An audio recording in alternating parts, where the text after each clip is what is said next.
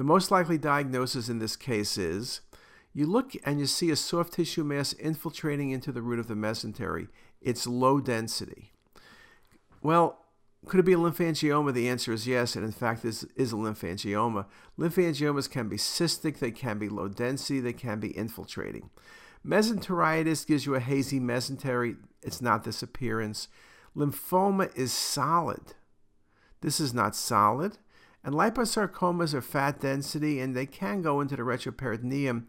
So I guess theoretically 100% I couldn't exclude liposarcoma, but the appearance, the model density, the low density, all favors a lymphangioma, which this indeed was. Just a wonderful example of that.